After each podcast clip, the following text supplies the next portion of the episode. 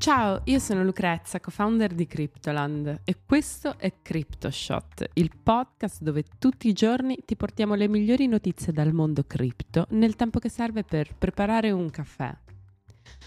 Oggi è martedì 15 febbraio e iniziamo parlando dei nuovi dati sull'inflazione negli Stati Uniti pubblicati durante la giornata di ieri. Poi problemi per le criptobanche europee l'UE imporrà requisiti molto più stringenti sulle criptovalute. E per finire, mentre Binance USD soffre a causa degli attacchi della SEC, USDT di Tether esulta e guadagna un altro miliardo. Ma prima di cominciare vi ricordo che potete ascoltare CryptoShot tutti i giorni su Spotify, Google Podcast ed Apple Podcast. E se volete sostenerci e farci sapere che vi piace il nostro lavoro, mi raccomando, iscrivetevi al podcast e lasciateci una recensione. Bene, cominciamo. L'indice dei prezzi al consumo è aumentato più del previsto a gennaio. La buona notizia è che l'inflazione negli Stati Uniti misurata dal CPI si è indebolita per il settimo mese consecutivo. La cattiva notizia è che il rallentamento sta avvenendo in misura minore rispetto a quanto previsto dagli economisti. Il CPI è un dato cruciale che permette agli investitori di avere un quadro più chiaro sul trend dell'inflazione e dunque anche sul trend dei tassi di interesse, che la Fed sta alzando da marzo dell'anno scorso proprio per sconfiggere l'impennata dei prezzi. Impennata dei prezzi che si sta smorzando ma non quanto desidererebbero i mercati e la Banca Centrale Americana. Nel mese di gennaio l'inflazione negli Stati Uniti misurata dall'indice CPI è salita del 6,4% su base annua, dato più alto rispetto al 6,2% atteso dal consensus degli economisti, ma comunque in rallentamento rispetto al precedente incremento del 6,5%. Il core CPI, che esclude cibo ed energia, è aumentato dello 0,4% su base mensile, contro un'attesa dello 0,3%. In risposta alla pubblicazione dei dati sul Consumer Price Index per il mese di gennaio, Bitcoin ed Ethereum sono rimasti relativamente stabili. Dopo l'attacco delle autorità statunitensi a Kraken, Paxos e Binance USD, Bitcoin ha iniziato la nuova settimana scivolando dell'1,4% e viene attualmente scambiato a circa 22.100 dollari. La più grande criptovaluta per capitalizzazione di mercato è scesa di circa il 9% questo mese, perdendo quasi un quarto dei suoi guadagni dall'impennata di gennaio. Alcuni analisti prevedono che nelle prossime settimane Bitcoin troverà, troverà supporto a 20.000 dollari.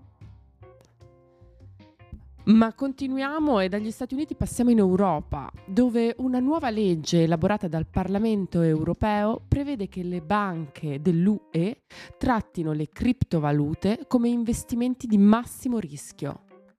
Il Parlamento europeo ha dichiarato che la legge ha lo scopo di attenuare adeguatamente i rischi che le risorse digitali pongono sulla stabilità finanziaria delle banche.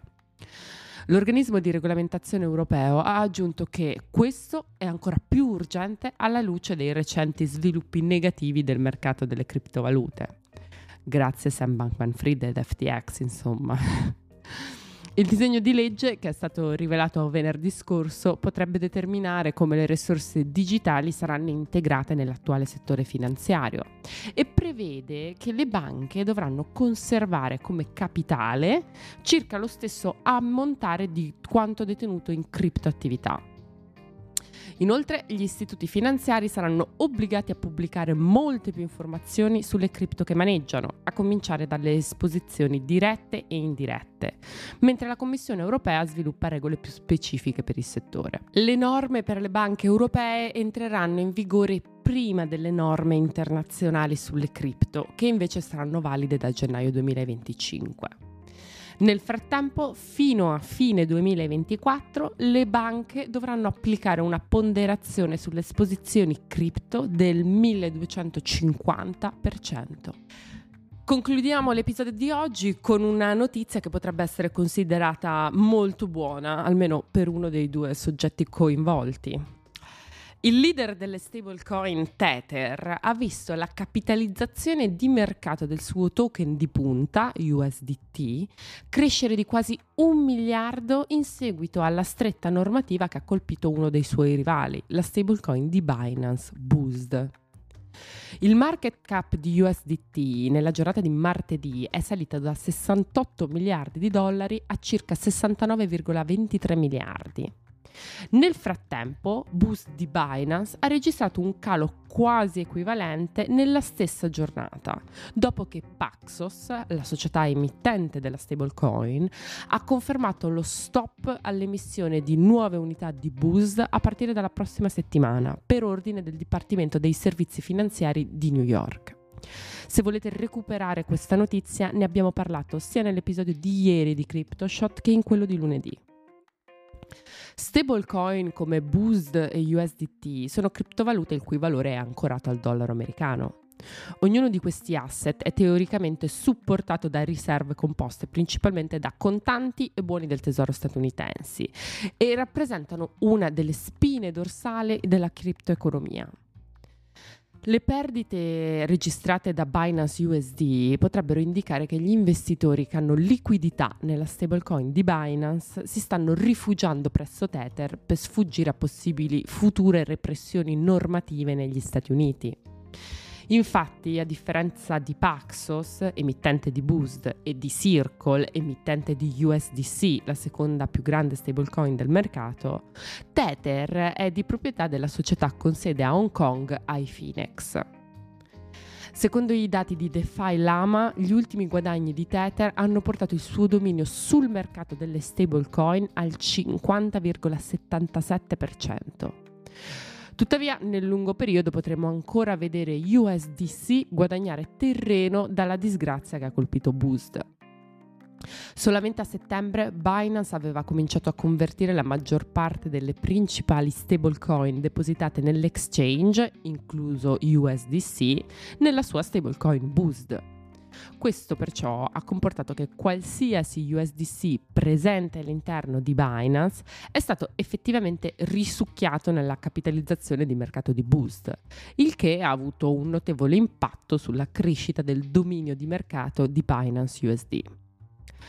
Ora che Paxos dovrà fermare l'emissione di Boost, staremo a vedere che cosa succederà all'interno del mercato delle stablecoin. Nel frattempo, il Chief Strategy Officer di Circle, Dante Disparte, ha dichiarato che l'azienda non ha ancora ricevuto alcun avviso dalla SEC simile a quello ricevuto da Paxos.